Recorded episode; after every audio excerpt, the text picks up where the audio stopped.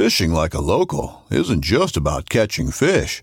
It's about connecting with the environment and the people who call it home.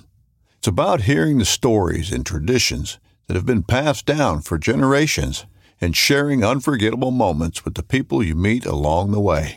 Fishing like a local is having an experience that stays with you forever. And with Fishing Booker, you can experience it too, no matter where you are. Discover your next adventure on Fishing Booker. In every pair of Tecovas boots, you can expect handmade quality, first wear comfort, and timeless Western style. A great pair of Western boots will elevate a casual look or add a refined flair that'll draw both eyes and compliments. Tecovas boots are always made from premium bovine and exotic leathers, and with occasional resoling, they will last a lifetime. The best way to shop for boots is at your local Tecovas store, where you'll be greeted by the smell of fresh leather and a friendly smile. Come on in, grab a cold one, get fitted by a pro, and shop the latest styles. We also offer custom branding and leather stamping if you want to personalize your boots or fine leather goods. As spring makes its way into summer, stay cool in a short sleeve, moisture wicking pearl snap or make your own shade with one of their classic straw hats, new in both men's and women's styles. And if you're planning to hit the road, Tecovas' ever growing lineup of rugged and full grain leather bags will get you where you're headed in style and are built to last decades. Visit tecovas.com. That's T E C O V A S.com. And don't go gently, y'all. From the Palmetto Swamps to the Piney Woods to the Oak Flats, you're listening to the Louisiana Bowhunter Podcast.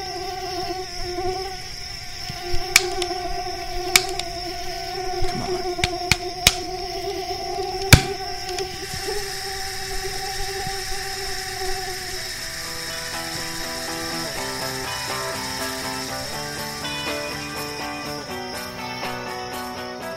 All right, guys. Hey, we're here with Kennon Wilson, Locke Wheeler, and this is episode 35. And today we're going to be honing in on a couple of questions we get asked pretty often about public land, which is how the hell do you hunt it? Where do you start? You know, you got 30,000 acres, 15,000 acres. What do you focus on? So, um, Kennon, thanks for joining us today, man. Yeah, absolutely. Appreciate the invite. Absolutely. So, you know, last season we did um, the episode "Hunting in Hip Boots" with David Sims, um, Mhm. and you and David are uh, are pretty close. Y'all hunt together a good bit, huh? Yeah, um, they got a they got a little group of us, uh, probably about six or seven, uh, that we'll share information pretty good with, Mhm. and um, we we hunt together regularly. They they typically know where each of us are hunting, when we're hunting, and what we're killing or seeing, and so we can bounce information off of each other pretty well. Very cool. Well, uh, Locke, you are in Kansas, right? Yeah, well, I'm technically, I'm currently actually in Nebraska. Ah. I'm at Pro Outfitters. I'm at the lodge at Pro Outfitters, and Pro Outfitters is uh, right on the Missouri River, kind of right at the uh, where Kansas and Nebraska and Missouri all come together. So uh, yeah, we're I'm I'm up here uh, getting ready for our hunt in November, scouting some farms and hanging some stands and trail cameras and that kind of thing. So Cool. you know, living my best life. Very cool. So, um, I, I I can't remember if I brought this up or not, but I have an out of state hunt this year. That's right, Illinois. I'm pretty yeah, I'm pretty excited about it. Um, and uh, you know, I was just talking to somebody about an hour ago at my shop, and um, we are talking about deer hunting and duck hunting, and he was like, "Oh, you ever been to Illinois?" And I said, "No, I haven't. Uh, I'm actually going this year." He was like, "Where are you going?" And I like paused for a second, and I was like, "Illinois." He was like, "Yeah, what part?" And I was like, "The whole thing." I don't know. I, I don't. I haven't asked a whole lot of questions. Like uh, I've I've responded back to a lot of really nice trail cam pics, and I have promised to cook a uh, shrimp and chicken alfredo pasta. And but I don't know the name of the city, so I don't know. May, Just get in the truck and go. Exactly. I'm getting, getting I'm getting picked up. I'm paying for gas, and wherever they drop me off at and tell me where you know point me in a direction to hang a stand is where I'm gonna be hopefully shooting something. But yeah, I'm pumped, man. So doing the out of state thing is, um, you know, it's uh, I'm af- uh, I, I, I'm afraid of it because I'm afraid I might like it. it's definitely fun. So I did my first one last week actually, um, in Missouri, and it's completely different than Louisiana. I'll tell you Mhm. that. it's I, I tell I, I kind of use when I tell people about it and I have this conversation. I kind of use the whole fishing in a stock pond analogy. Mm-hmm. You know, it's like once you go fish in a stock pond, it's really hard to work hard and fish in a lake Yeah. where you actually got to find the fish. You know, and but when saying that though, like I, I feel like I should. It's only right for me to clarify how I feel about that because that can sound you know, I don't know, maybe one way or the other, but the truth of it is, um, that's not to downplay what we do because we have a great deer herd in the South. I mean, parts of Louisiana and, and Mississippi and and all around the South, we have some of the best deer hunting in the country, especially as it pertains to numbers of deer. And we actually have, my experience goes back quite a way, you know, quite a while. I've been traveling and hunting and we actually have more deer Mhm. than here. And I think that a lot of people who have considered going on an out of state hunt and they they've seen the Midwest hunting and, and how popular it is with the rut and all that kind of stuff. And they see it and they get they get this impression that it's like your neighbor's property or that that friend you know back home who's got that place that's just covered up in deer, right? There's just deer everywhere on my buddy's place. You go sit on any food plot on any day and you're gonna see deer. It's it's the difference is not the number of deer. There's actually less deer, but there's less woods. Mhm. You know, Mhm. and we've talked about this on the podcast in different ways, but you know, when you hunt up here, the difference is you you're hunting in most of the time in an area where you can see a lot more.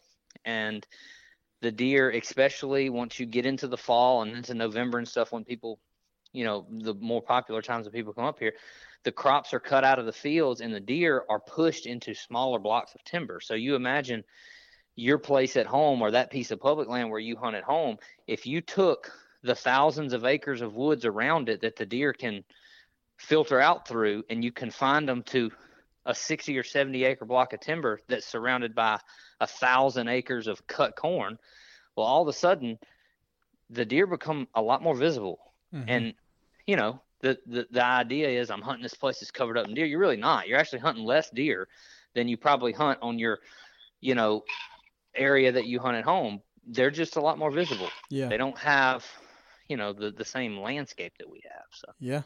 Well, um, Mhm. before before we get too far into our topic, um, let's uh let's let's give a shout out to our sponsor. Locke, tell them about Relentless Boats. So yeah, we're again. This episode is going to be brought to you by Relentless Boats, and if you haven't heard of Relentless yet, Relentless is a custom boat builder in Louisiana. They're down in Thibodaux, and uh, about the second year in business now, and they have been building custom boats, and they're getting into building some stock model boats that uh, you'll start to, to find dealers um, carrying some of these models, and at those dealerships, you'll also be able to work with the dealer to get your own custom boat built, and that's everything from 1748 uh, up to 1854. Surface drive, center consoles, bay boats, whatever you want. So custom boat builder, Louisiana made, Relentless Boats down in Thibodaux. Cool, appreciate it, man. Thanks for Relentless Boats for sponsoring us. Let's get on to to this week's episode, man. Kennon, you where where are you? Where do you live? Uh, I live right outside, well, in between Church Point and Sunset. Gotcha. Okay, so um, you're hunting primarily public land. Do you hunt any private at all? Um, I may make one one private land hunt a year, Mhm. typically, maybe.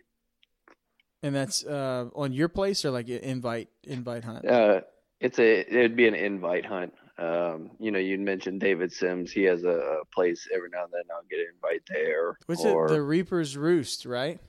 Yeah, Reaper's Roost. That's that is correct. Yeah, That's yeah, pretty cool name.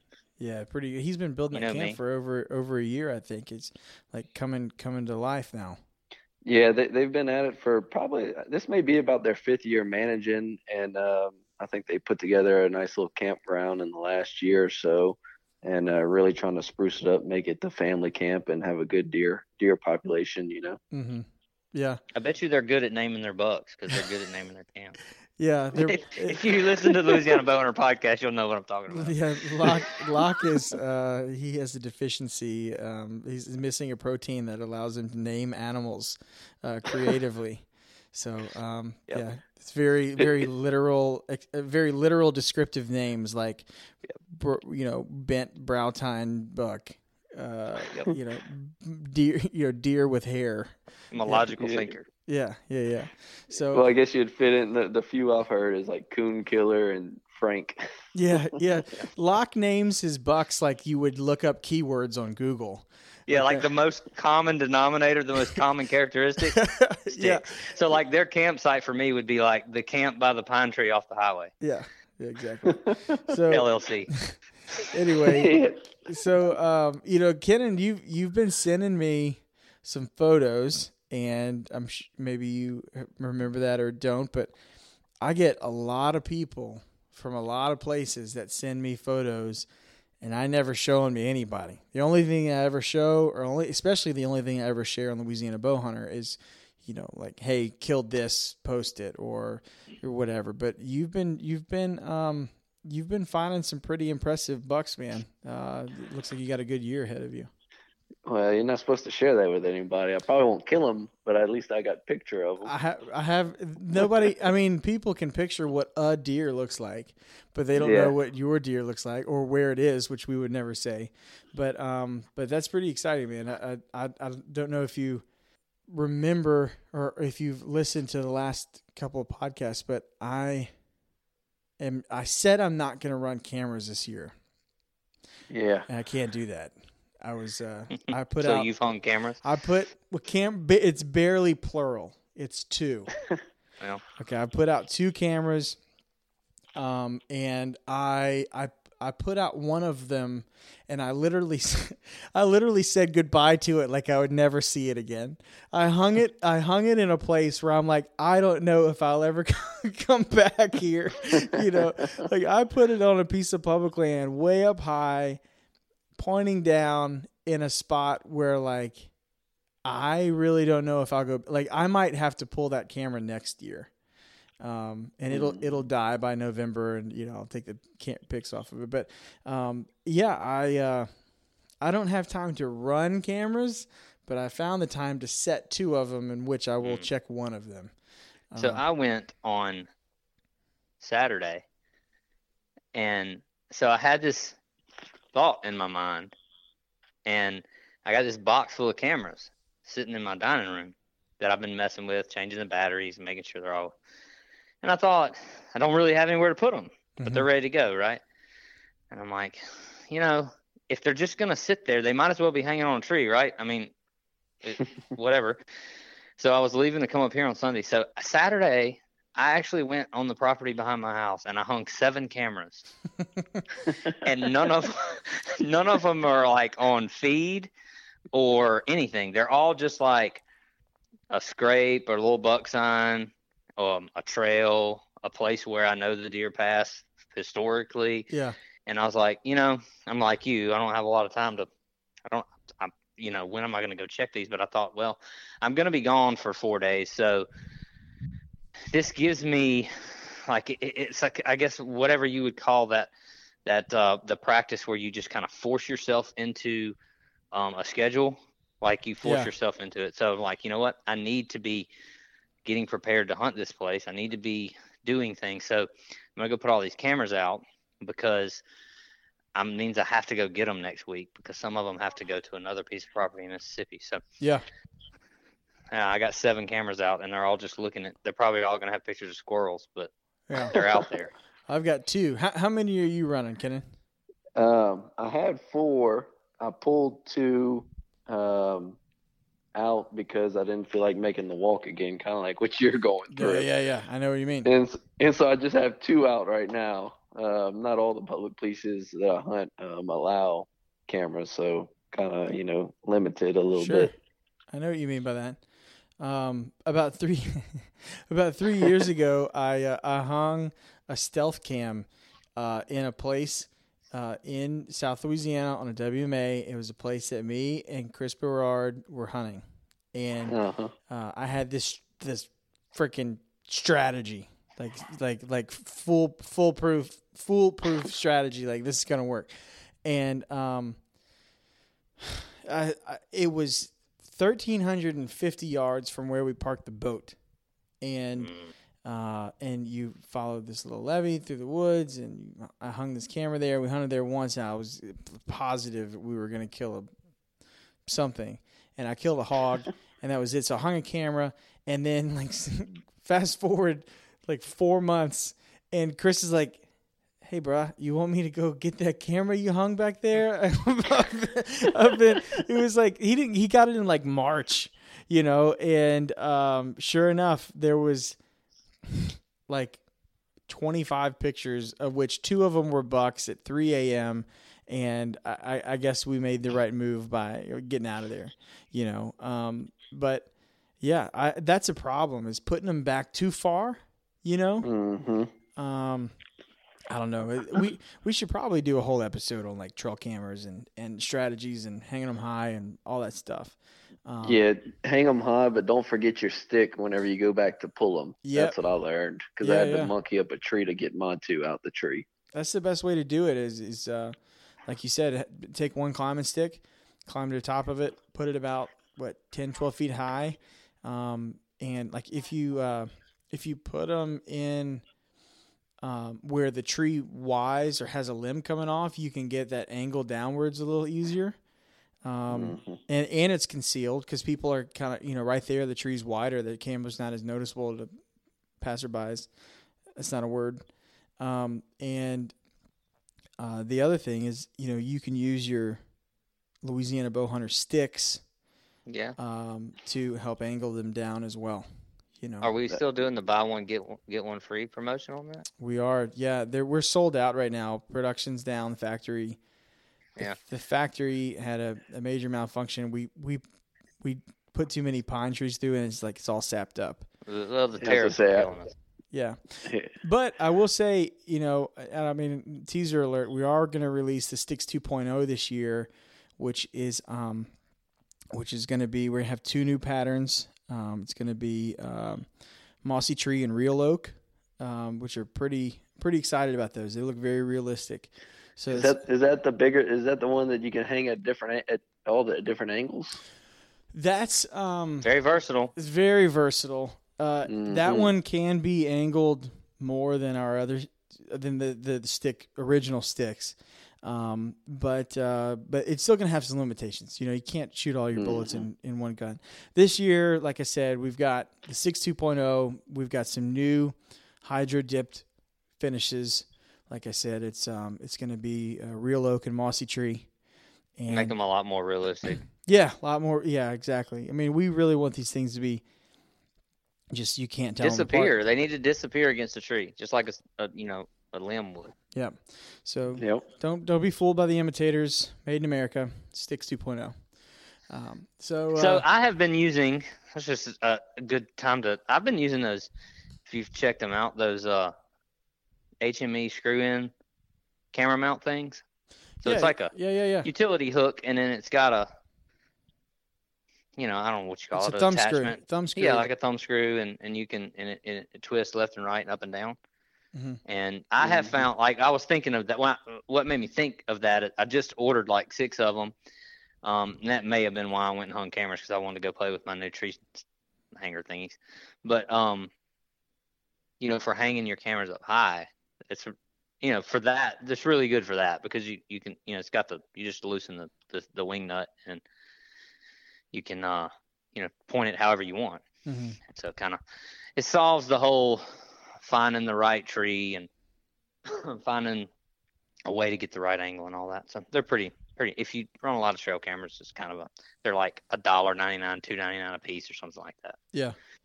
Check well, um, I have to check. I, I've seen them. They've got a couple different versions. Is that is that the one where like it doesn't have an angle adjustment? It just screws in from the bottom, and you have to screw it in at an angle. No, the one I have, it it looks like it's shaped just like your typical utility bow hook.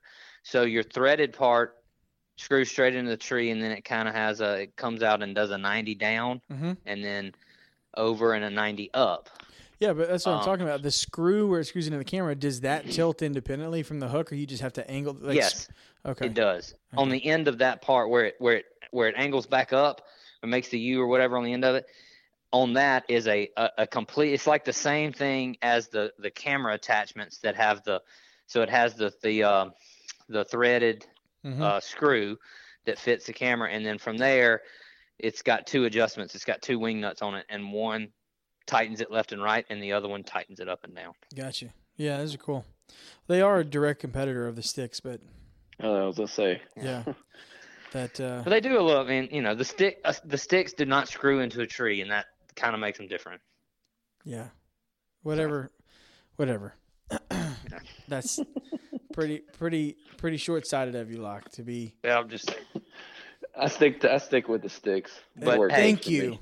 thank the you. H the HME trail camera holders do not come in uh, They're not as versatile. mossy mossy tree and real oak. They don't They come don't. in that for sure. They're just green, They're just green. I mean, who wants that? So like drab green. Anyway, um, so Kennon, let's talk about public land. Let's talk about um, obviously not where you hunt. I was talking to talking to Greg Gravois about this today. Actually, um, we were talking about uh, ruining spots. He he was he gave me a hard time about posting a notification that Cat Island back open was back open, and, and he sends he he he calls me and he was like, "Hey, where you hunt? Where you hunt?" And I was like, uh, I like I know where he hunts, and I, I'm like, I don't hunt here. He was he's like, where you hunt? I'm gonna f that up for you. And I was like, and I was like, I was like, well, I mean, it's not hard. I was like, you can share it if you want, but I hunt the Atchafalaya, you know, Basin WMA or Atchafalaya Delta WA. He was like, you don't freaking hunt there. I hunt there. Don't don't ship me. You know. I was like, I knew where you were going with that. You, you're just pissed that I told people Cat Island was back open. I was like, it's not a secret. Like, people are going to find Yeah. out about it, and it's news. You know, it would be doing a disservice. Like, uh, uh, I think it would be worse if I didn't tell people that it was back open. So, um, it- but he was like, his answer was, man, I I hope they keep it no four wheelers. Like I, I hope they keep the ATV trails closed. He goes, if that happens, there'll be some some uh, some good good hunter efforts in there, you know. But um, anyway, um, so when you're hunting a new piece of property, or or maybe not an entirely new piece of property, but when you're thinking about hunting a new area, kind of tell us what your strategy is. What's your what's your approach? Yeah, so really, I, I don't like um, just an area that looks monotonous, no change. Yeah. Whether it's a, a creek, a slough, um, a ridge, um, a change in cut of timber, um, any of those things could be a factor um, that I kind of look look at. You know, because a, a oak flat that's for ten thousand acres, if it's it's a all an oak flat and nothing changed, and it's not going to look too appealing. Appealing, nothing's going to stand out. Mm-hmm. Um, so really, just look for any. I mean, I'm looking for any type of change, whether it's a ridge, a slough, something in there that shows some kind of change in geography. Um, could be a big bottom, you know, um, just anything along those lines, as opposed to just flat ground that are all the same woods. So, um, we we've got an article. we've got an article coming out next week that Austin Bradford's putting out, and um, uh, we talk about this thing called copy, like what you're saying, the same woods over and over. I call them copy and paste woods. It's just, it's just redundant. You can walk for a thousand yards in every direction, and and it's it, every tree is the same as the next tree as the next tree. Um, so when so you're looking for transition points, right? You're looking for areas where things change up. Um, Yep. Now, um, are you? Would you call yourself a feed tree hunter? Like, would you?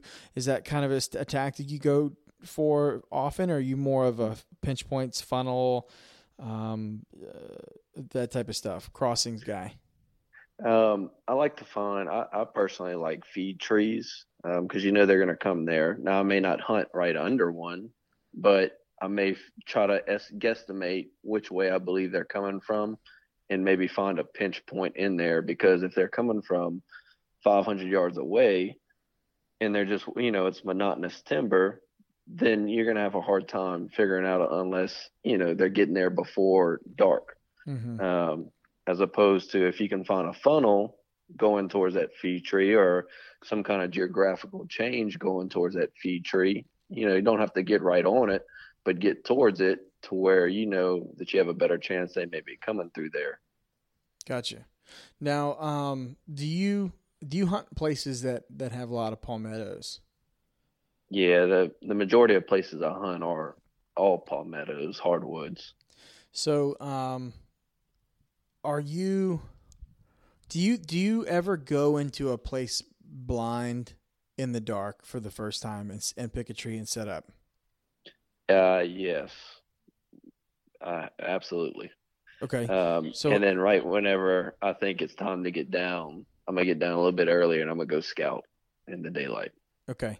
So, um, let's say if you had to guess your success on uh, a spot you go in blind on versus a scout a spot that you had scouted and set up on, you know, what do you think your ratio is, or or your uh, how successful are you on, on going in blind hunts versus you say pre-scouted spots?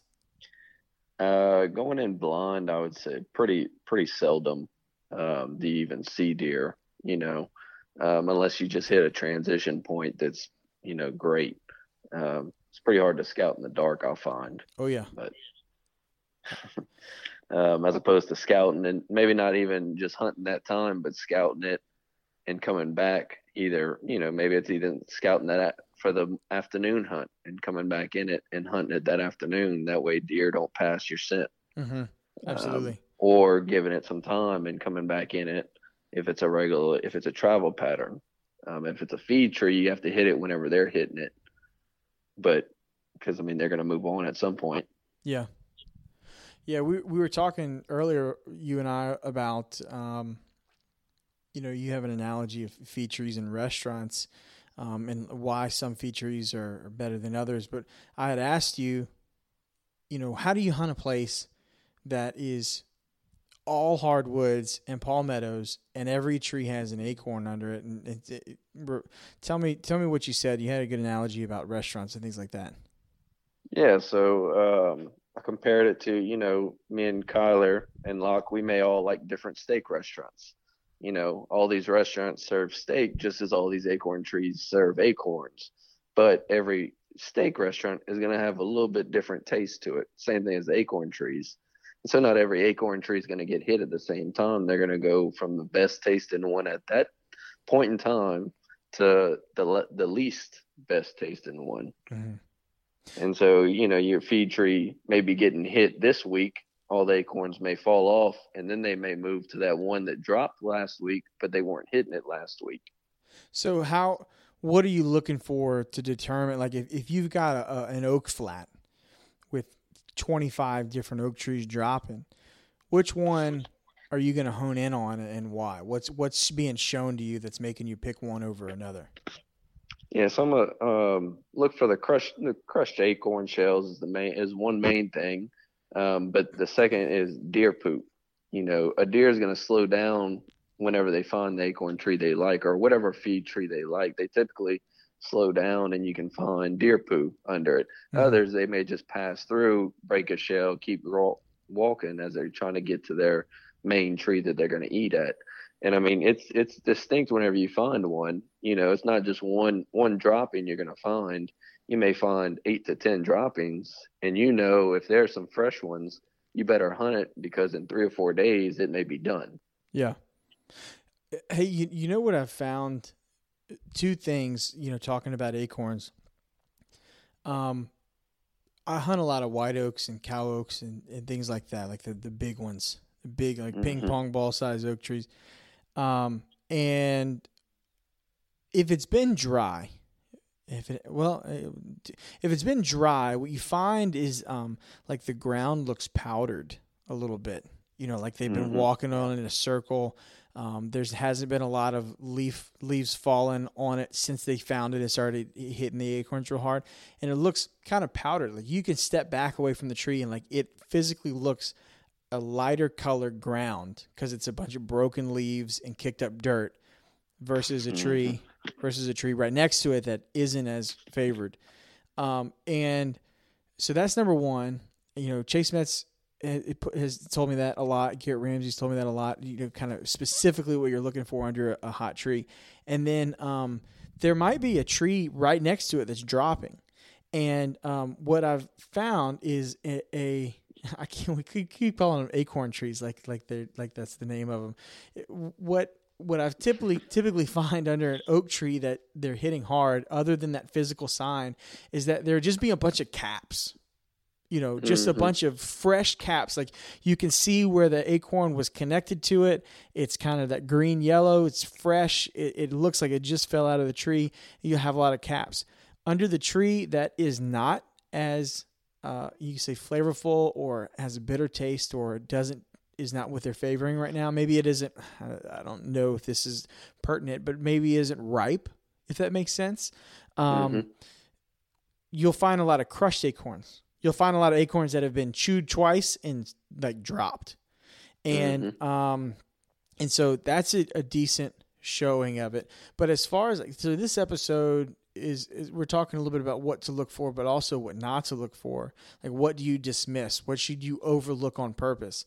Um, be careful about using broken acorns as a sign of, of deer activity because if you pick up that acorn and it's like especially red oaks like the little the pin oaks little tiny acorns um, like smaller than a marble the green ones and red ones um, that crushed acorn is actually just a squirrel dropping Yeah. it and you can see the tiny teeth marks in it um, and so from the ground, like if you're looking on the ground, it looks like it got crushed and like fell out of a deer's mouth. But you pick it up and you're like, well, this shell's been broken up by a squirrel and it's been half chewed and then it was dropped. And hmm that is not where you should hunt because of that in particular. You know, um, you know, don't use crushed up acorns or half-eaten acorns as a as a, a, a tell of a decent tree because a lot of times that might just be a squirrel throwing them out the out the window. You know. Uh, So I Yeah. inver- inversely, um, I guess kind of the other side of what you said about the dust and the dry. So I make it a habit to scout for multiple reasons when it's wet, specifically be a mud pit. like like specifically well actually a little more subtle than that's where i'm going to go with this um, so one reason before before that that is that um, I, I just feel like it's quieter and typically if it's close if there's a weather front in the area um, there's probably going to be some wind associated too and i just i just feel like i can be more stealthy in the woods when they're wet. Hmm and um and there's some wind and some weather change. But um one thing that i notice uh is so if you look in the woods and I, and obviously when it's wet on the ground on a dirt road you can see deer tracks. I mean everybody knows that. But if you Yeah. look in the woods especially on flat ground like so we're talking about like feed trees and so in saying that we're typically talking about flat ground whether it be the flat top of a ridge or the flat a, a flat oak flat bottom area um, if it rains enough, leaves get wet and you know they mat, right? So the the Mhm. ground for a period of time until it until it really evaporates, the ground becomes very level and and flattened off by that moisture absorbing into the leaves and basically matting them down. And to the point that you made about how when a deer finds an area that they're feeding on a lot, they slow down. Um, when they get on that wet ground in areas where they're actually spending a lot of time, you start to see where it looks like somebody's ran an aerator. Mm-hmm. Um, you know, the spiky thing that you, you put on a ball field or whatever. You can actually see the impression in the ground where you may go over to another area where there's dropping um, acorns or, or what whatever browse or whatever and you know it's been a day or two since the rain and it's just it's just a flat mat of matted down wet leaves and then you go over here to this tree and it looks like somebody's you know taking a I, I don't know of the the end of the, the handle of a shovel and just poke the ground a whole bunch Mhm. Yeah. not Mhm. dug, not dug up like a squirrel would. No, but yeah. The hoof impression. And so I guess what and what I'm highlighting there is is specifically in the woods the the matting of the leaves if you get enough rain now obviously this this doesn't apply to a, a light rain. This when you have enough rain to really saturate the, the forest floor the matting of the leaves makes it really easy to tell where they're because where they're spending because you watch when a deer feeds what do they do? They're constantly taking a step taking a step taking a step. You know they're they're they're shuffling around and they end up you know basically kicking all those leaves up and making a lot of indentation in that mat that the wet forest floors created. Mm-hmm. Yeah. You really not, tell not after a rain. mat. And you can really tell after a rain, like if let's say you get a really hard rain on a Friday and you go in on Saturday afternoon and it, it's been a 24 hour period and the woods are still really matted down, you haven't had a lot of wind, kick everything up and dry everything back up, you still got a really wet matted forest floor. If you can find, it becomes really easy to find where they're spending a lot of time either in travel or in feeding, but specifically in feeding because like I said, if they're spending very much time there, they're just milling around. So they're making lots of footsteps on that freshly matted leaf bed and it's kicking it all up and it'll look very much different from the, the areas around it. hmm Even when there's not an identifiable track, so to speak. Yeah, you know, you- you'll see those leaves. It um, instead of being just water, it may have a little bit of uh, some, you know, a little not mud, but a little piece of Yeah. dirt or something else that may have washed off that leaf. Typically, Yeah, it's that really whenever almost you know you see a bunch of them, you're like, okay, something's been in here. Yeah. It's almost like the rain works like an eraser on a dry erase board. It hmm it it makes a fresh, clean surface on the forest floor, on the leaves. And obviously, nothing that weighs a hundred plus pounds that's spending very much time milling around can maintain that fresh slate. They're gonna they're gonna disturb it. Whereas if you go into a place where it hasn't rained in a week and the wind's blowing and all that, I mean, kind of to the to the uh, you know, to just a glance or just a you know, a basic look, every I mean, it just looks like a leafy forest floor, right? You know, you might find a track in a wet spot, maybe, but generally, I mean, all the leaves are the squirrels and the birds and everything is kind of just disturbed the forest floor, and it's just kind of a scattering. So anyway, that was just an interesting point. Um, I've never heard the, you know, the dry dust thing, which makes a lot of sense. I've just never heard it, but Yeah. I just know for me, I, I often, if if I got an area where I'm trying to figure out where the deer are most frequently at or passing through or spending time, you know, I try to go in, um, give it enough time after the rain for them to to to kind of get that window, that picture where you say, okay, well, I've given it enough time that if they're here frequently enough for me to want to hunt here, then they would have been here since this rain passed, and if they did, I should be able to find it because like I said, everything we just talked about. There, there's going to be very identifiable sign in your forest floor. Yeah. Well, hmm Kennon, um, in your experience, like, uh, like let's pick a, let's pick a, a, a large mass large hard mass tree, like a white oak or a cow oak or something like that. How Mhm. long do you think that tree stays hot before a deer moves off it? What, what's your So, window? What, what do you think your window is? I, I mean, a, a a pin oak, from what I just things that I've seen, I think a week, because I've hung cameras on them, you know, maybe two weeks max. Um, but I've seen, you know, some striped acorns, the bigger, the bigger oak. You know, I don't know what you really call them, but I just call them big striped acorns. Yeah. Um, you know, they could go on for you know two to three weeks hmm um, depending on how quick they're dropping. You know, um, if there's a lot of wind, they'll drop quicker, of course. You know, but those deer are gonna they may come back to that exact tree for you know three weeks Yeah. per se. Yeah, that's the that's the hard thing about hunting feed trees is catching them at the right time. Mhm. Um, which is, you know, when you when you're scouting and hunting simultaneously, um, you're hunting what you consider to be the freshest sign of that day, right now. Set up today, hunt this evening, come back hunt the morning. You know, if you don't see anything, maybe move on. But um, Mhm. yeah, with with um with like your larger cow oaks and white oaks, uh, overcup acorns and stuff like that. I've I've seen it be maybe an average of a week and a half to two weeks. Um, Mhm.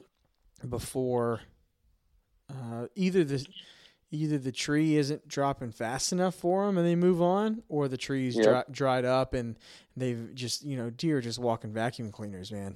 You know that's all they are. Um, they're very they're just they're just Roombas with legs. You know. and there and there may be a tree next to it that they pick up on, and so you may, you know, if you don't notice that it's a different tree, but you still see the sign, Yeah. you know, you may still think it's the same tree per se, and they may be in the same area, Absolutely. it may not be the next tree. Well, so you said earlier, on you know, on a map, you're looking for, uh, you could say, unique features of a piece of land. If I maybe sum summing up, summed up what you were saying, um, you're looking for transitions. You're looking for areas that um break up the monotony of wide open woods as far as the eye can see. Um, I don't know about you, but I, I've hunted areas only because there was a hot tree. I've hunted areas only because there was a lot of sign at a crossing. Um, you know, this season, up until like a week ago, it's been very, very dry, very dry, Mhm. maybe two weeks. Um, and, uh, you know, hunting uh, water sources was a pretty good uh, method as well. You know, water level is Mhm. really low. Creeks and bayous and whatnot are starting to get low. Start to see a lot of tracks on the on the edges of bayous where you park the boat or whatnot. Um, and um, but um, one of the one of the things that I guess my holy grail I'm looking for is when I can combine things like that together. When I can when I can combine um, a thicket with a big oak flat that's dropping, and I have a wind that's downwind from the thicket, and maybe even Mhm. downwind from the tree. Um, you know, I, I was on on Sunday. I, I I hunted a piece of public land that, um, I had hunted it last year, but I had gone in by boat, uh, and I was uh, where I hunted on Sunday was 1700 yards away from where I would have hunted it if the water level was higher for me to get back there. And um I I had to you I I'll just say it I, I had to settle I had to settle for big wide open woods. Um like the type of woods that you would hunt with a rifle. You know, you could make a, a 150 yard shot and not have your bullet deflected and Mhm. I was hunting good sign. I was hunting fresh sign. I was hunting, you know, fallen trees, but every tree was falling, and every tree Mhm. had fresh sign. And so, um, you know, when we talk about what not to hunt, sometimes the stuff that like we or other people are saying you should look for, like big wide open copy and paste woods with every tree dropping and every tree with some sign, you're just gonna drive yourself crazy. Yeah. Uh, you're not going to have confidence sitting in the stand because you know this tree is just as good as that tree and it's just as good as the tree 50 yards past that. And there's no way to know where the deer is going to come from. And there's no way to know um, if you're set up at the right time. And so if I can find a place where, um, like, uh, let's say it's a funnel area, uh, like, like, the, like where I wanted to hunt, but I couldn't get there this bayou came within 100 yards like it it, it, it, you snaked back and forth and it came within 100 yards of a thick thick thick spot. Like uh, super thick like uh, it's hard to it's hard to say any area in Louisiana is a bedding area because Louisiana is a bedding area but um this was absolutely where the deer were living and then they were crawling out at night to come eat on these oak trees. And so that 100 yard stretch where they were they were put if they wanted to walk past it, there was about a 500 yard stretch where it was real narrow between the bayou and this thicket. And there were hardwoods and palmettos in there. Everything is like it was, it, was a it was a perfect storm. And um it's that's the type of stuff I'm looking for. So I'm I'm looking to you know, like what can I combine? Can I combine Mhm. you know thickets with feed trees and a pinch point? Because the the more of those things you start to add together is going to help you hone in on a spot where you should be hunting or where you should be scouting to potentially hunt. Um, Yeah. and uh, it's I mean, it's hard. It's really hard hunting wide open woods, um, and, and to feel good about it the whole time you're in the stand. Um, there's just if there's not a good reason for that deer to cross within 40 yards of you, why are you hunting there? You know, um, Mhm. why not? Why not put yourself in a corner where you might have something um, walk closer, or you know, deer aren't going to open walk in the wide open. They're going to walk that that um, thicket edge, or they're going to walk, um, you know, through the palmettos. So I have a question. Yep. Being the guy that doesn't currently, I don't, I don't do a lot of public land hunting now. Let's let's say let's set the stage in such a way that you know this area that you're talking about. You know it's there because of your, you know, you've kind of scouted around it and you've looked at it on a map and you kind of know what you expect, but you don't know it, right? Like you don't know it good enough to know what tree you're going to. Mhm. You just know Mhm. that that you want to get over there, and you know that those deer around there, that's where you need to be with a bow and arrow. Because, like you said, that's where you're in the, the most likely position for if you see a deer, he's going to be in a position where you can potentially get a shot at him, and not just hoping that he meanders by by you um, close enough in, in in a more open area. But would you or do you ever to kind of, I guess, observation type of hunts where you get close enough where you might you might get lucky, but even if you don't get lucky and get a shot, you can potentially observe deer moving in and around this area that you want to get more into when you have better time to prepare and be there. But Mhm. um, in this situation, hey, I can burn up a day of hunting here, and I'll have a really good idea of how to approach this area that I know is probably going to be where I'm going to most likely be successful. And and I, and I guess, you know, it's a form of scouting. I mean, do you, do you guys do that on public land? Yeah, I mean, I, I, definitely will take a um, observation sit, but I also may push it.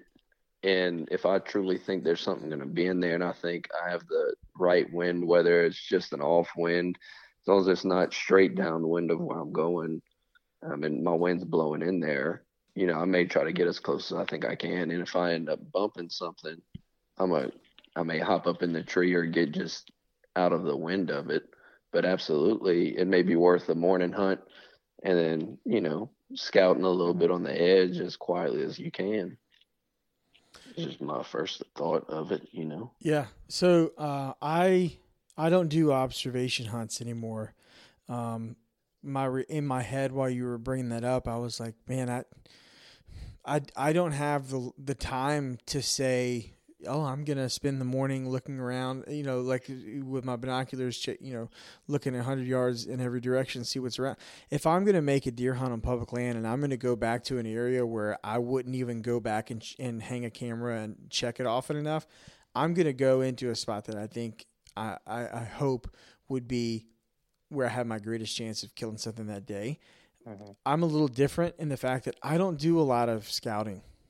Um, I I never have. Um, it's not really it's not really been my my thing. Uh, When I say scouting, I mean I don't I don't solely walk into public land with the goal of finding a place for my next hunt at a, at a future date. Mhm. If I'm going to hunt public land, if I don't know where I'm going to hunt yet, I'm going to get there at noon or one o'clock, depending on if it's daylight savings time or not. And um, I'm going to find an area that I found on a map and I'm going to scout the shit out of it until I find something that day that I can hunt. Um, you know, that's something that, like I said, I, I learned that style from Chase Metz and Garrett Ramsey. Um, they learned it from Warren Womack. So, like, I, I, I personally hadn't learned it directly from Warren, but I learned it from people that did. And that just, that worked really well for me. Yeah.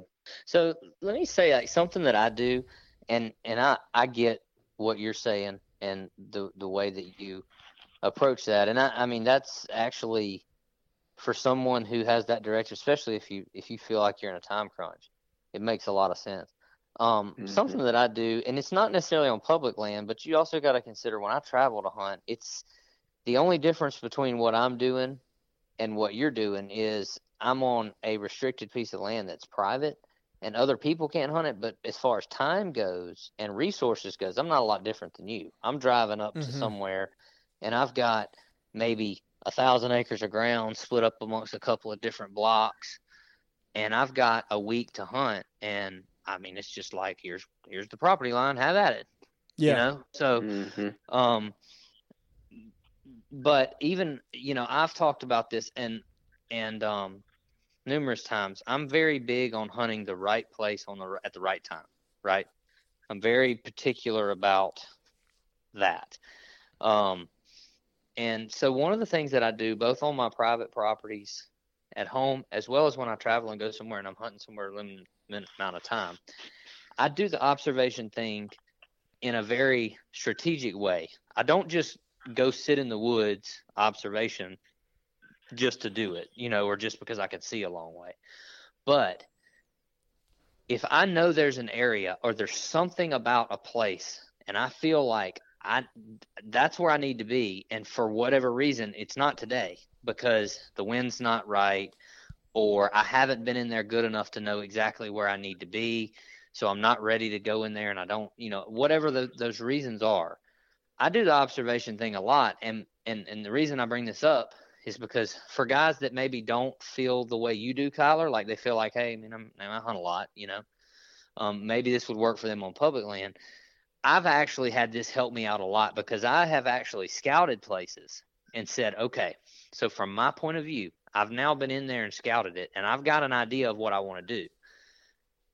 And I want to make sure that the next time I go in there, I'm hanging a stand and I'm hunting it on the right day, or I'm hanging a stand with the idea of exact. I want to uh, limit the intrusion, is what I'm getting to hmm hmm and I think I've got it right. And I, and I will oftentimes hunt an observation sit in that area to stay out of there and give my and I have give myself more information. And more times than not, I've observed things that's changed my viewpoint of what I thought I saw, and I made a change to my ultimate sit and had success. So. hmm I say that because it's happened to me and so it's one of those things that I've developed as a habit because it's been very successful for me because I have like I said I've stumbled across a place and I thought I'm hanging a stand right here either for later in the season or next time I get a chance I'm to come hang and hunt right here or you know whatever. And you know one thing leads to another and it's like okay I'm not ready to go in there the wind's not exactly right or I really need to wait or whatever the case may be and I've hunted off of it where I expected the deer to be coming and going from there, or even in a situation where I might could even see some of that area. And I've observed deer movement to the point where I went, "Holy crap! I that was wrong. Like I need to I need to do something a little differently." And Mhm. because of that, I was able to be successful later on. So that's why I asked that question. I'm just wondering. I actually I've done that on public land. I used to hunt when I was in college in Mississippi. There was a WMA pretty close to campus, and we hunted a lot and I did this all the time. I would go hunt, like let's just say this was a real pretty WMA and it had a lot of diversity. There were swampy areas, there were big hardwoods, there were select cut pines. They manicured a lot of power lines and open field areas for the. I mean, it was a really well done place, and so you could hunt a lot of different stuff. And I would do things like I would get on that power line and I would hunt two or th- with a bow and arrow now two or three hundred yards up the power line from where I wanted to be so that I could watch the power line all afternoon hmm and observe ex- and not just guess by the sign, but actually observe exactly how the deer were coming and going on that power line. And then when that was right, I would go in there and hunt it and I would have a better idea of maybe I need to be on this side or that side or, you know, what, whatnot. And then uh, another thing that I've done is going down the road. Um, you're looking down through a bottom and you see a, a bottom and you're like, there's got to be, there's got to be something there that I want to hunt. I know there is, but instead of walking that bottom, you know, or trying to find a time where I had plenty of time to walk it, then hang and hunt, I would hunt on the side of a hill, maybe two, 100 yards, 200 yards up the hill in these open woods where I could see. And I would hunt it a couple of times and watch it. And when I knew, okay, if if I've got this wind and these kind of conditions, this is what the deer are doing. The next time I went in there, I was within striking. I knew where I was going all I had to do was pick between two or three trees, which one was the best one for me to to be able to climb up in and get the, you know, the best vantage point. So That's why I asked that question because I, I did it a lot as a public land hunter, and I do it now as a private land hunter, and it's helped me out. It changed my viewpoint of things I thought I kind of knew, and kind of honed those things in and made me more successful. Hey guys, Louisiana Bowhunter Shop of the Week brought to you by Tactacam. Today we're on the phone with Ken Shu out of Gotham Archery in Central Louisiana. Ken, thanks for joining us, man. Thanks for having me, Kyler. Yeah, no problem. So you're in Central, and I know you moved your business here after the flood of 2016. So tell us about your business. Tell us about where you're located. Sure. Uh, we're in the middle of uh, Central Louisiana, right off the Central Thruway. Super convenient for a lot of people. Uh, basically, we're a full-fledged pro shop, archery range. We run a pretty extensive youth program. Uh, the bow lines we carry are pretty much Mathews, Mission, Bowtech, Diamond, Bear, uh, and Elite. Great, great. So now y'all do full tunes, string swaps. Um, I mean, t- total bow custom setups and all of that in house, right? Uh, yes, sir. So basically, for strings, we try to source from as many different companies as possible. Everyone does have a preference, and we try to meet the client needs. Gotcha. Okay. Well, um, something that's unique about your bow shop over others is that y'all have a very, uh, very interesting indoor range. It's uh, how how far is it? How many yards is it? We can actually do up to 30 yards. We also have an elevated stand you can shoot from. Uh, we'd like to do 3D tournaments. Uh, we have about 30 basically 3D targets that we put up for tournaments and stuff like that. And then you've got uh, you've got a shorter range right there on your left when you walk in. What's that one about? Oh, so basically, we want to introduce more people into sport. Our goal here is actually to grow archery mm-hmm. as a sport and not try to, you know, keep cannibalize in the same pool. So we want to actually introduce new people. So by having a separate range for beginners, it takes away some of the intimidation. So if someone brings in the little brothers, little sisters, wives, husbands that have never shot before, they feel a little more comfortable being kind of in a separate, shorter range. That's great. You know, we get asked about that a lot um, in person. We get messages all the time, which is, you know, how can I get into archery? Where would you suggest I go to learn how to shoot, to learn good form? And uh, we send a lot of people your way, and I think it's a great thing that y'all do, which is really accommodating the from ground zero bow hunter or bow hunter want to be or archer want to be um, where they feel maybe correct me if I'm wrong, maybe safe coming to you, asking you some questions they might be embarrassed to ask about doing things that they feel everybody else knows that they don't. Y'all are great at accommodating that. You agree? Oh yeah, absolutely. Again, it starts with our staff too. We were very lucky to have the staff we do. Again, uh, we're pretty much biased 50% female, 50% male. Because again, as a customer comes in, we want to have the best person that can make them feel comfortable entering the sport. And our big thing with teaching is we want them to be comfortable with their equipment first. If you get a kid to basically learn how to run with a shoe size, two sizes too big, they're going to hate running. So we want to make sure that they are comfortable before they even look at their first bow. Well, um, that's a great analogy. I like that a lot. Well, uh, any anything else that you want to add before we jump off of here? Uh, well, the big thing that we really do like uh, that we're proud of is our youth program. We've grown that pretty much from grassroots ground zero. Uh, we're really trying to make this a positive thing for kids basically something to do besides play video games and watch TV all day. And we've had a lot of success with that program. Absolutely. So, do you get a lot of uh, kids coming in after school during the week and things like that? Oh, absolutely. And we also see great improvements. We see people that are actually significantly treating school, having more discipline, stuff like that too, as well. It's great, great success, man. Well, look, I appreciate you joining us, and uh, you know, tell them where you're located. Uh, tell them what your address is in Central. Sure. We're at 14455 Greenwell Springs Road in central Louisiana, 70739. We're basically at the corner of Greenwell Springs and the Central Thruway. Great. Hey, I appreciate it, Ken. You have a good day, man. You too, Kyle. Thank Perfect. you very much, Kyle. All right, guys, let's do this week's Louisiana Bow League update. This is week three has passed, and uh, looks like some bucks are starting to hit the ground, starting to get some uh, decent jumps in score here. So I'm going to give you the top 10. Number one, we've got Heart Stoppers with 170 points. Number two, Bloodline, 160 and 5 eighths. Number three is Trained Killers, 152 and 5 eighths. Stay Stealthy at number four, 135 and 3 quarters. Number five, Crimson Trail, 127 and a half. Number six, Button Bobby, 60 points. Number seven, LA Lung Punchers with 50 points. Number eight, Overdrawn, 50 points. Number nine, Passing Through with 50 points, and number 10, Schwack Attack with 50 points. So we've got 30 teams. Looks like only 20 of them are on the board, and the top three are Heartstoppers, Bloodline, and Train Killers, first, second, and third. So uh, that's your Louisiana Bow League weekly update. Y'all stay tuned.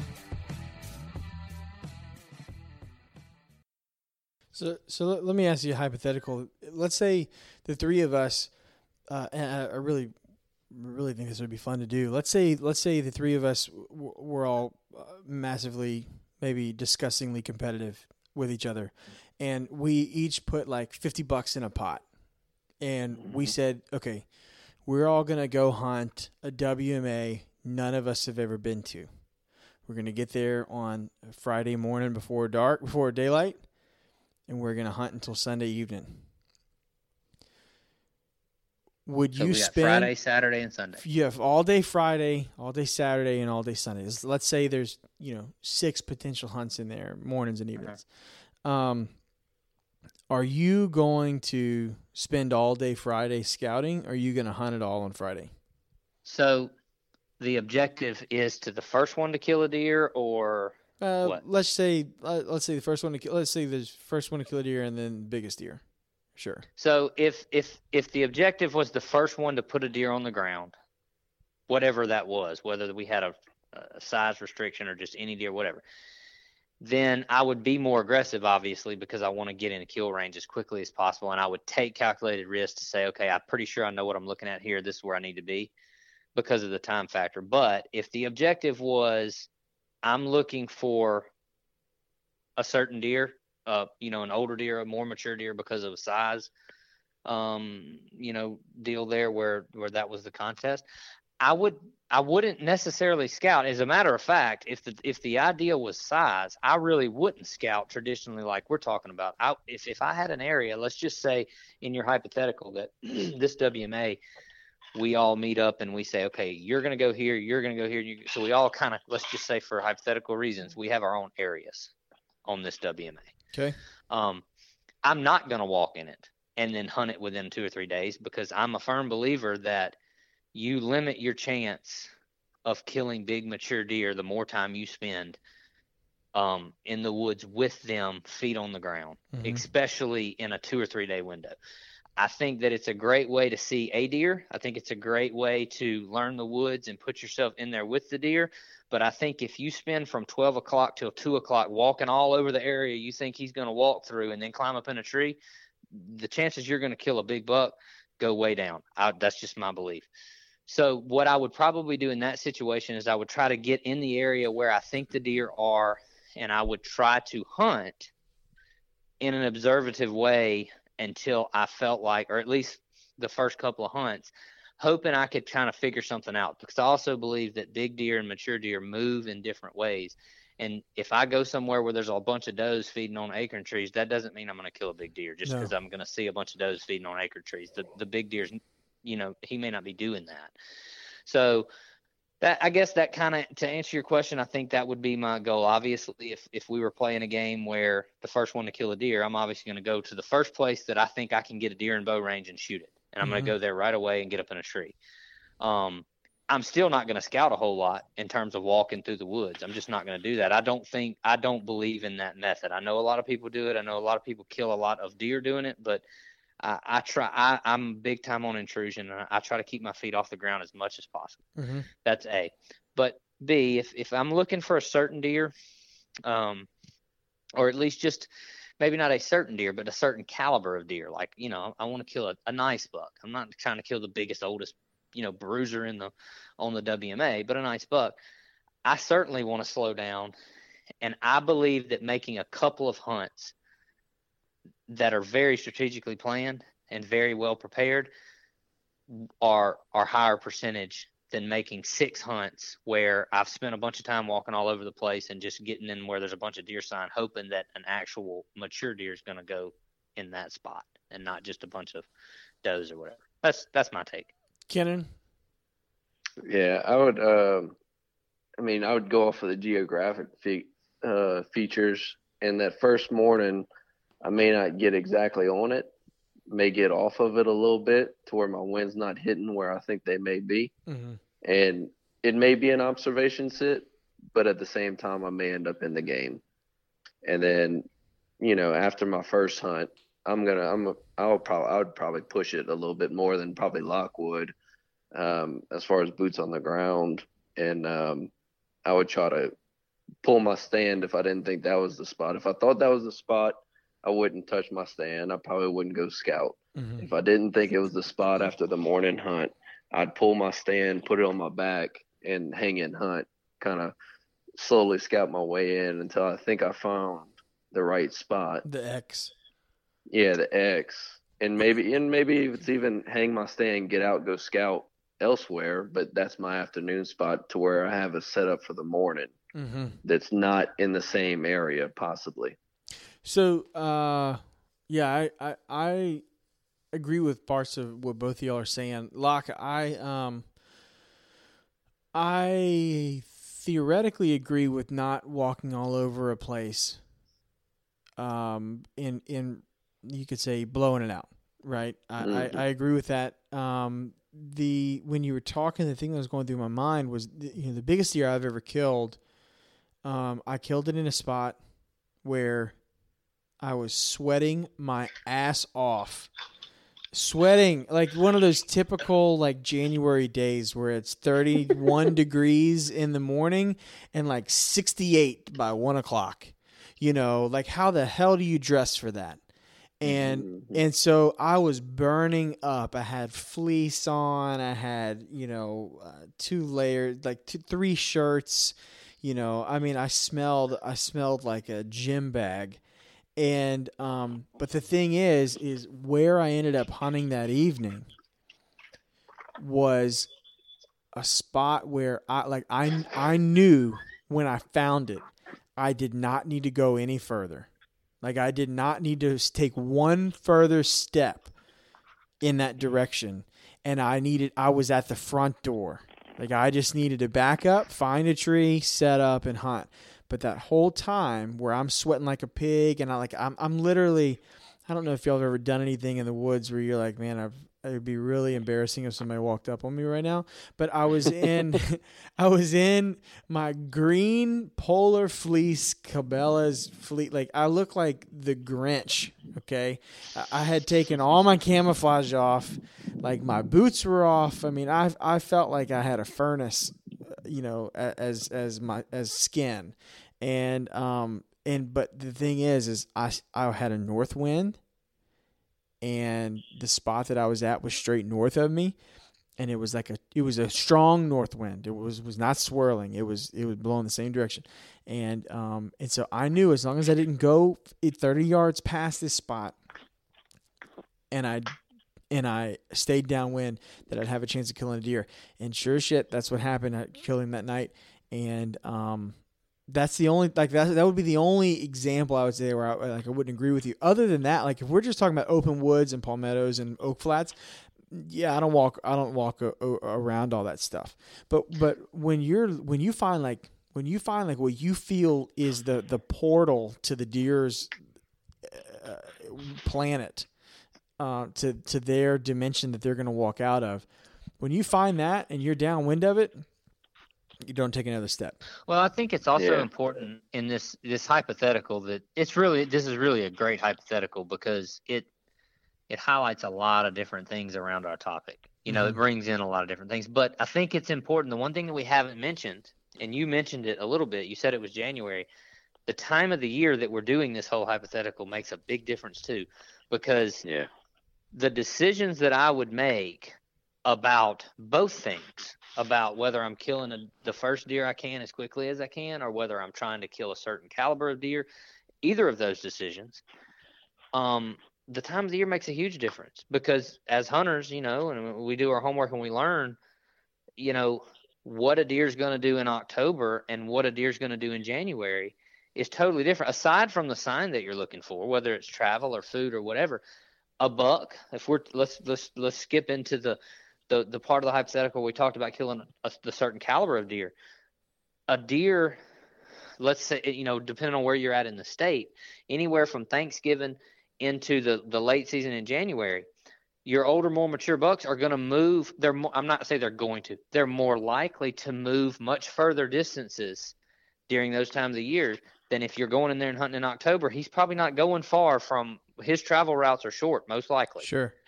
You know, um, and so with that being said, along along the lines of your observation set, he's traveling more. You need to know a whole lot more about his travel route. You can also make more calculated. To, I, I don't know if we call this risk, but you, it's a calculated decision because of that. You know, like how far do you go, um, and those kind of things. So I don't know. That made me think about that. I was glad you said it that way because, I mean, I would say that as a side note to that whole thing, if I'm approaching this hypothetical competition with hunting buddies on a three day hunt, you know, what I would do in October as opposed to what I would do when I felt was the pre rut or the rut or the post rut or whatever. Yeah. Um, would be very different. Sure.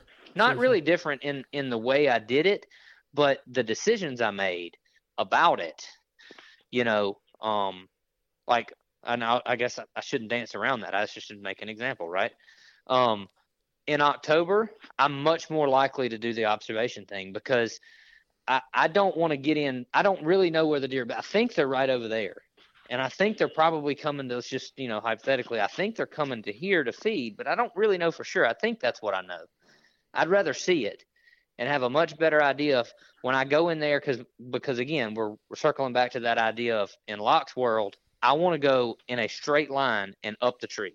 Mm-hmm. I don't want to walk around and end up going, like you said, 30 yards too close because I was trying to find just the right tree, just the hottest, quote unquote, hottest tree.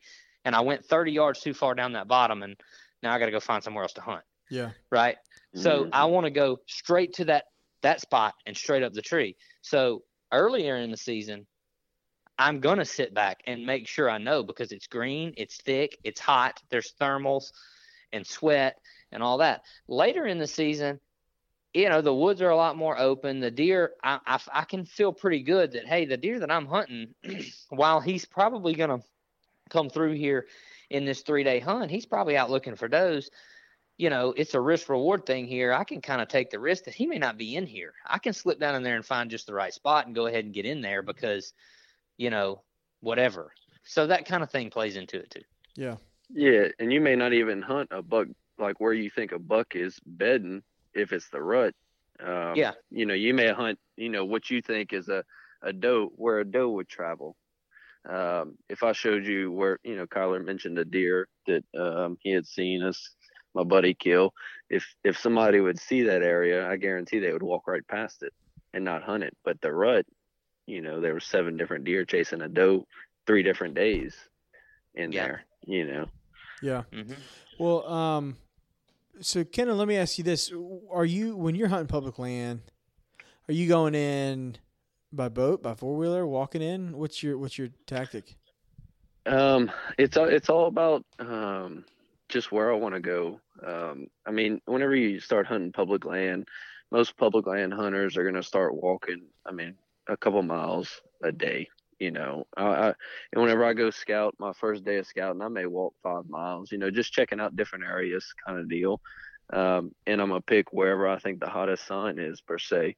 Um, and maybe by four wheeler, maybe by truck. I may go check, you know, one spot by truck, one spot by boat, and then kind of make a determination from there. So um, I own a flat bottom, I own a four wheeler, and I own a truck, and I've hunted through all three of them in the last couple years. So um, nothing's really out the question as far as what's going to limit me to where I go per se. Um, I found, you know, good spots by truck, but also good spots by four wheeler. You know, um, if you have a ton of access, ton of people going in by four wheeler, you may want to look by truck, uh, or vice versa. You know, if a Yeah. four wheeler really will get you away from some people, or not as much people chomping through there, like y'all are saying. You know, um, just going to that one tree and not leaving scent. Well, if you have a bunch of people walking around leaving scent, you know, it's not your scent, but they already scared the deer out of there Yeah. maybe push them to another spot. So Yeah. really, you know, you you you have to kind of hunt people a little bit as well, you know, in public, um, which I'm sure y'all have both seen that. Yeah. Um, Yeah. But I wouldn't limit myself to saying I only hunt by truck or by four wheeler. One WMA by my house, I only hunt by truck because that's, I mean, that's all they have, you know. Yeah. Um, other places I may hunt by four wheeler or boat, you know. Yeah, yeah, yeah. Well, um, what uh, what gear are you hunting with, man? What what's what kind of setup do you have for stand and sticks and all that? Um, so for stands, um, start off with the one of the old mans from I think 2003, and um, hunted with that for probably still have it up to maybe 10 years ago, seven or eight years ago, maybe. And I changed to a um, a lone wolf uh, salt two. Mhm. Um, wanted that because I was tired of hunting trees. You know, um, if a tree has a bunch of sticks on it sticking out, you know, it's pretty tough to get in there with a climber and a saw and be quiet. Yeah. So um, got an assault, lone wolf assault with four sticks is what I prefer. Um, and just recently picked up a, a lone wolf climber, which is just super light. Mm-hmm. Which one? which one Um, do you have? What's that? Which which uh, climber do you have? The uh, sit and climb. Mm-hmm. Yeah, the alpha. Um, Yeah. are you? I let me I ask like, you a question. I like How- those. oh, go ahead. how big of a guy are you? Um, I'm about six foot two oh five. Okay, so you're you're pretty big. So I just asked because I'm not I'm not a real big dude. I mean I'm, um, actually I'm a pretty small guy, and I had one of those, and I just found it was I couldn't. I mean it, it was just too much of a pinch for me. So I The the Really? um the sit and not to divert the topic. Yeah. Yeah. So um, I had a hand climber for years, um, and it was a it was a fantastic two and a half hour stand. Um, yeah, And then I was done. And yeah, I just couldn't do it. I, mean, felt like the- I was sitting. wolf I felt like I was sitting on like the the gutter of a roof. Let me tell you what I felt. I, I like I thought about this sitting in the stand a couple times, and I know I've diverted the topic here a little bit, but sorry. Um, you know those little like so you know they have the like the folding chairs, um that that you take to picnics or ball games or whatever. Well, they have the little small one that's for kids, and it'll have cartoons on it and stuff. hmm I Mhm. I felt like I was sitting in my kid's little folding chair. Oh, and with the, the the the hand climber. yeah, like Yeah. like I barely fit. And I'm not like again. I mean, I'm not a big guy, and I'm like, Mhm. dude, like my hips are losing circulation. Yeah. Anyway, So, Yeah. Surprised if you're that size. That so you, let me let me tell you able this, man. So I I have um I've got uh four deer stands. One's a, a tree lounge. I don't really count that one because that's just a big paperweight that's in my my backyard. um, but so I've got four deer stands. I got a tree lounge. I've got my um, my go to set, which is um, four hawk helium sticks that I've done a lot of modifications to, and then uh, um, Millennium M7 that I've done a, a massive surgery to that thing. And um, anyway, uh, then I have two climbers. I have a Summit. Uh, it's some. It was some special edif- edition Summit. It's aluminum. It has round tubing, and it's an open front, but it's not the open shot.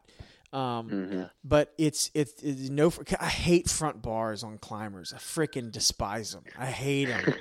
and um and so it's a it's an open front summit round tubing, but I got it from Chad Aber. It's actually how I met Chad Aber. Was I, I wanted to buy this from him. I think either we traded or something, but um. He had the Hasmore seat on it. You ever heard of that? Mhm. Yeah, that Yeah, thing's that's baller. seat. Yeah, it's it's like a, a thicker version of the old man net seat. Um, It's kind of like white, natural color look. Um, and so he had traded out the Summit seat with the backrest and all that stuff. He had traded it out for that uh, Hasmore seat. And I fell in love with it because it slides out of the way. It's quiet. It's light. It Doesn't hold scent. Doesn't stay wet. Like it's not fabric, if you will. Like it's not not netting where if it's wet, it'll get your butt wet. It stays dry. And um, so I've got that stand, but I gotta say I freaking hate it. Um, it's so loud.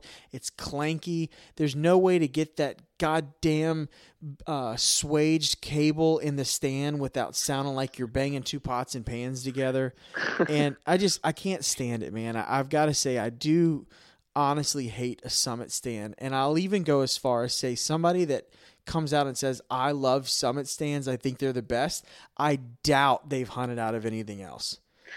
I I doubt it. I th- it's like saying your first car is your favorite car.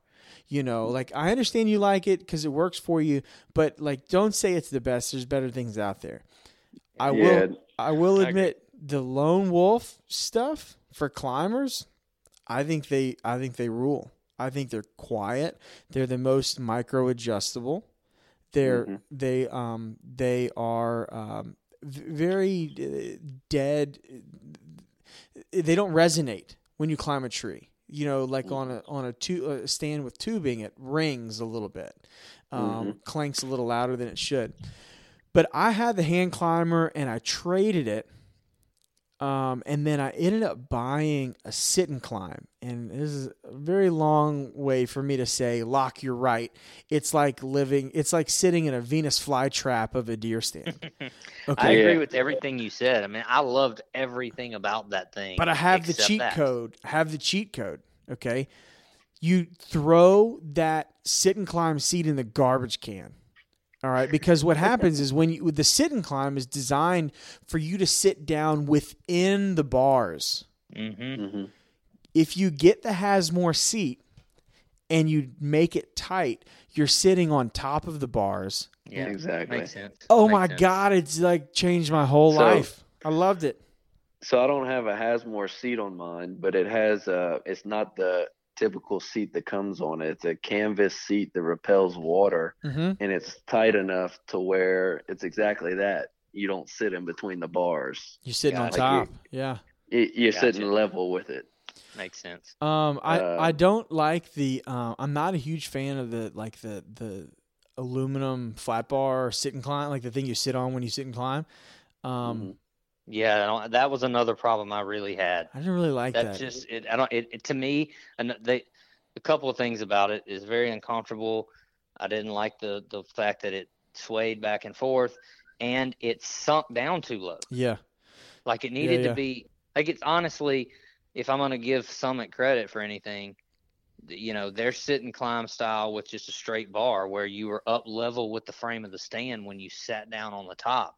I just hated sitting down and sinking way down, you know, where my knees were up in my chest almost. hmm You know, when I got to where I was going to stop. I mean, obviously when I'm stretching out, that was different. But I didn't like that swing bar. Yeah. And, and whenever whenever you climb in it, absolutely. Uh, whenever you get to the top is the only only time I ever see an issue with, like you said, you have to get it basically your knees and your chest. Other than that, climbing is easy for me hmm with that. But 95% of the time, I'm bringing my lock on.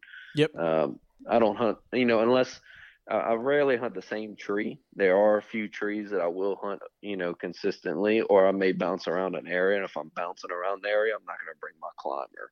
But if I know I'm going into a specific tree and coming right out, you know, if it's the last morning and I'm heading back home and I know I'm going to this tree and hunting this, and then, you know, I know it's a good climbing tree, I may pack my climber. But 95% of the time, I'm going to bring my uh, lock on. Two Yeah. two things. I took off my sit and climb bar. I took off that uh, flat bar piece that folds Mhm. down, Mhm. and I replaced it. Uh, I replaced it with a piece of AmSteel that I can take on and off, like uh, you know, just loop the ends and I, I cut it to the right length and all that stuff. Um, and the reason why I did that because I got tired of that bar being in my way, and it was kind of heavy. I don't want to. I don't want to. You know, make it sound like eight ounces of aluminum is going to make or break anything, but um, I replaced it with AmSteel, and it does the same thing. It, you know, I sit on it, and and it, you know, I, I can climb up, and then when I'm when I'm climbed up, I, I'd take it off, and you know, hanging from the side of the tree or a limb or something like that, and it's not in the way. I'm not going to hit it or clank it or get caught in it or whatever. So that's one thing that I've done. Um, but the other thing, I, you know, like I've said before, I'm a Jehovah's Witness for lock-on stands. I think I think they're fantastic. Um, but I do have about six separate instances of deer that came within 10, 12, 15 yards and they're walking through the woods and they see my bottom stick. And then they look at the second stick. And then you can see them looking up the tree, one stick at a time, and then above the fourth step s- stick is me. and so I have literally like it just happened to me on on Saturday, man. I had a deer at six yard. I had a doe at six yards, six yards, and she was so far underneath me that the the limbs from the trees around me were covering her up. Like I couldn't draw back and shoot. Even if I did, I'd I would have at that angle. I would have almost had to spine her because she was facing me. You know, I didn't have any broadside shot at all. And I watched her come from about 50 or 55 yards away, and um, she was going from like my noon to my three o'clock. Okay, she was going from my front to my right, and um, and when she hit the right, when she got to about my three o'clock, there she only had two options. She could go left and go away from me, or she could go right and come towards me. Well, she disappeared. I don't know where she went, and she and and I I just couldn't see her anymore. I'm sitting there like back and forth, like so, trying to look around these trees, see where she went. And what had happened was she was um, browsing, and she was one step at a time coming straight towards me. And sure as shit, here she is, six yards under my stand, and I had the wind in my favor. No, she didn't smell me. Wind was blowing about ten miles an hour, so it wasn't swirling. And um, she gets to really close to where like my stuff was on the ground before I pulled it up. And she picks up her head and she looks at my tree and she's literally chewing. You can see her, you know, like a cow. You can see her mouth moving in that kind of oval shape where she chews, you know, where her, her mouth's going in a circle. And you could see her slow down as she chewed. And then you could see her ears pinned back and she looks at my first stick and she does that like famous doe head cock, you know and then she look she dips her head down and she lifts it back up and she looks at my stick again. This is a hawk helium stick. It's kind of like that gr- bluish gray. Um, and she looks at it and then she looks at the second stick. And then she looks in the third stick and then she looks at the fourth stick and there I am and she she you know, she runs off, right? And um, but that's I, I gotta say that's probably one of the few downsides of hunting a lock-on stand. And the advantages of hunting a climber is that when you go up in a climber, there's nothing like that to give you away at ground at eye level. You know, Mhm. there's a really long way of saying that. So, um, I guess that's more prevalent for you too because, you know, I mean, when you go in there and set up, the deer that are there frequenting that area, that that stick's never there. Like They my know it. lock-ons, Mhm. but my lock-ons, they walk past that ladder all the time. mhm, You know, just That's one of those days I might be up at the top of it. that's true. So, um, so Kennon, uh, let me let me ask you this. Uh, you know, we talked about how you're going in. You go by going in by boat, you're going in by by foot or by four wheeler or whatever. Um, when you're trying to cut out a piece of public land to say, okay, hey, I'm I'm not hunting over here. How much consideration are you giving to uh, other types of public access points like four wheeler trails and things like that? Oh, uh, that I would say that's a that's a big part of it. Um, me and me and some guys, we have a camp, and um, we hunted a spot religiously, and um, we we killed deer out of there every year until one year they opened up a four wheeler trail on the back side of it, and the people that came in had no slouch walk. It was well over a little bit over a mile. Um, but the difference was is we would walk you know, three fourths of a mile and had to cross a bayou in hip boots. Well, nobody crossed the bayou. Mm-hmm. And whenever they opened up the four wheeler trail, it was less than a three mile walk. And so they were able to walk in a mile, you know, mile to a mile and a half and walk right on us. And it just changes the game for them, you Yeah. know. Um, I mean, if you think somebody, if you think you can walk it, somebody's already done it tenfold Mm-hmm. most public lands somebody there's always somebody that's willing to walk further and if you think that that's not possible i mean you're my wife has walked two miles so get it get it through your head that somebody's walked back there Yeah. um, so the access is a big deal you know um, by boat with no no other access is a great great way to get in there um, and at least knock out some of that pressure that may come in from other hunters Yeah, yeah, yeah. Well, um, yeah, just curious, man. Um, you know, trying to learn as much as we can from public land hunters, and that's that's why we wanted to have you on. Was, um, it's uh if you think about it, it's a it's a difficult thing. You know, you, you have you have people that are going to go in blind into a piece of property, and it might take them years to get proficient at it, and um, and then you've got other people that are say, "Hey, I'm going to do some homework. I'm going to do some serious scouting on the internet. I'm going to go look these places up. I'm going to figure out if you know if they ended up being what I hope they were in my mind when I was looking at them on an aerial map." Um, and then you use that information um, and uh, hopefully it gets you closer to uh, to to where you can kill a deer. Um, I think you know one last point that I'm going to make, and then I think we should kind of wrap it up. Is don't underestimate how small of a change it takes to find a totally different type of woods to hunt. Mhm. Um, you know, sometimes, you know, the only sometimes having no feed trees is a problem if you're a feed tree hunter. But at the same time, having too many feed trees is a, a worse problem. You know, Yeah. uh, uh, not having one to set up on is better than having too many to set up on, in my opinion. Um, and but at the same time, if you can find that place where, um, like I, I use an app called HuntStand. I know a lot of people use onX Maps, onX Hunt, and um, they're both really good because they use wintertime maps. So they give you they give you um, a pretty good insight of what the woods are going to look like. Maybe not right now because it's still relatively mild and everything's still green and all that stuff. But you know they give you maps from November, December, January, and if you've got areas that you're looking in that have large canopy trees with zero leaves on them, most likely that's going to be a feed tree. Most likely that's going to be a hard mass feed tree. And if everything around it is still has a canopy and still has leaves, well, that might be you could say maybe a diamond in the rough. That feed tree could be a primary feed tree for that maybe 50 acres, 100 acres, something like that. Um, at the same time, if you find an area where the whole place looks like it's just, you know, not a leaf on any tree for hundreds and hundreds of acres, that's going to be tough. You know, maybe Mhm. maybe go in there during rifle season or something.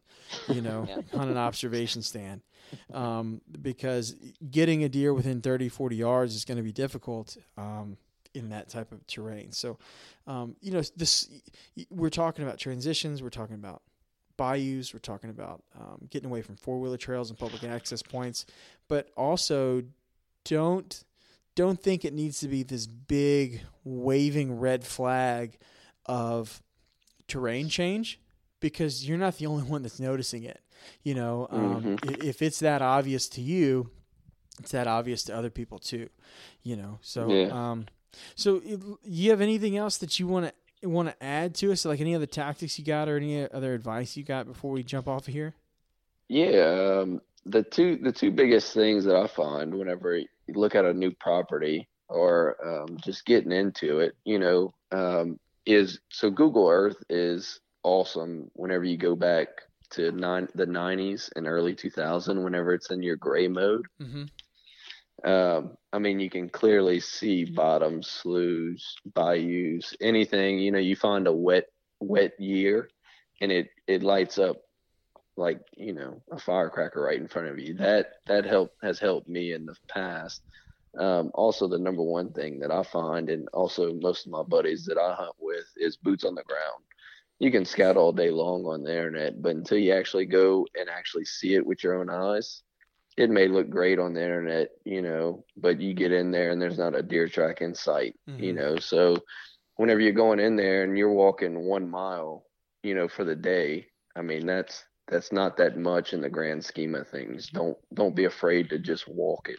You know, don't even plan to hunt that day maybe or that morning and spend the whole morning scouting and finding a tree or you know use one of the tactics that uh, the other guy Locke or Kyler said.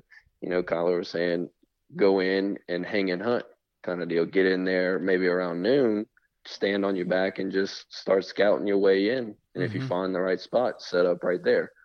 But boots on the ground is the main thing. Yeah, yeah, I agree. Um, well, uh, Locke, you got anything you want to add before we hop off here? I want to I want to add um I want to add something new.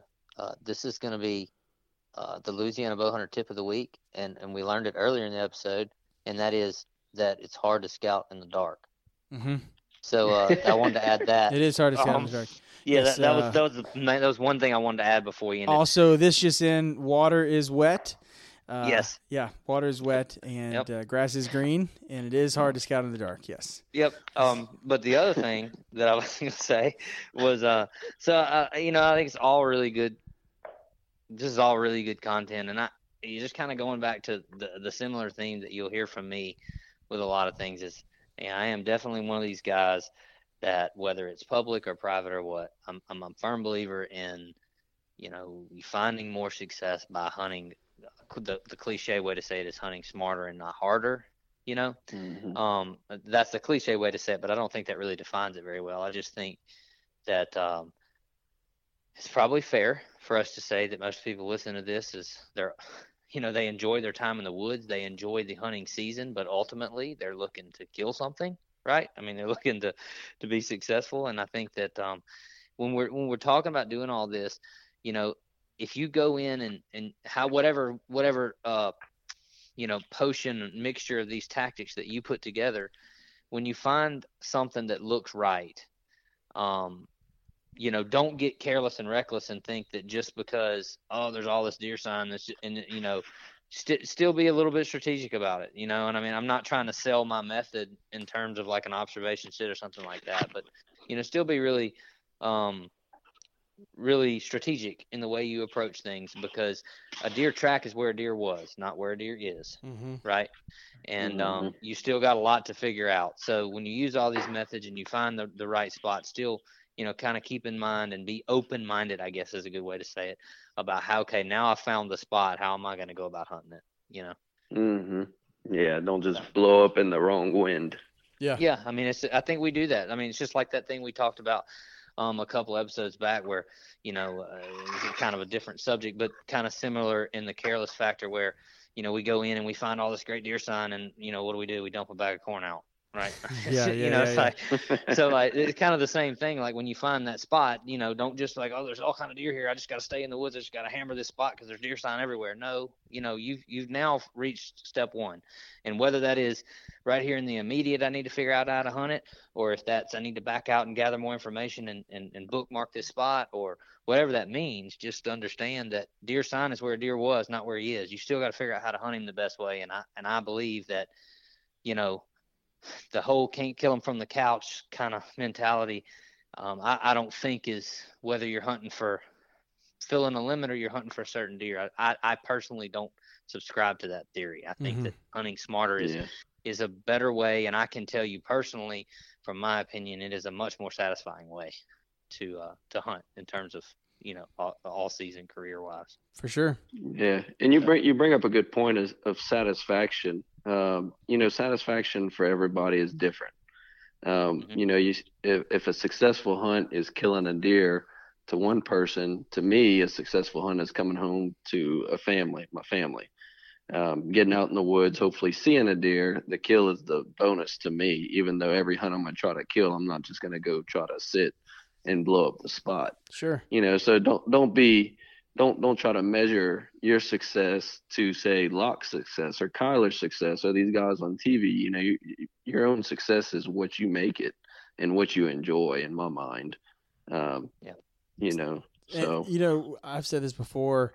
Sometimes the sometimes it's a victory in itself on on public land to just not see another person.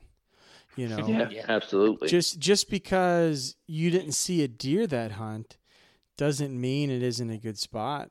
Um, if you hunt it three times, especially on a weekend, and you don't see a person those three times, that in and of itself might help you determine, hey, this is where my where I need to be. You know. Mhm. So- yeah absolutely Well, let's uh let's let's crank it down here, guys. Kennon, I appreciate you being on tonight with us and uh, and for giving us some of the insight into how you hunt. Um, Locke, I hope uh, hope you have a good time in Kansas. I bet it's probably cold up there, huh? Dude, it feels up here today. So I spent all day, 7 a.m. until 5:30, in the woods, scouting, walking, um, properties and hanging stands, and uh, it feels today here the way it feels on the dreariest, windiest, coldest day of the year. In Louisiana. Hmm. It is. It's rough. Ouch. It's Sounds rough. like fun. Yeah. But I would. I. But it beats work all day every day. Mm. Well, cool. All right, guys. Well, y'all be good. Thanks for coming on, and uh, right, we'll yeah. talk to you soon. Talk to you Appreciate it. All right, see ya. Thank you for listening to this week's episode of the Louisiana Bowhunter Podcast. If you have anybody you'd like to hear on the show, reach out to us at info at louisianabowhunter.com.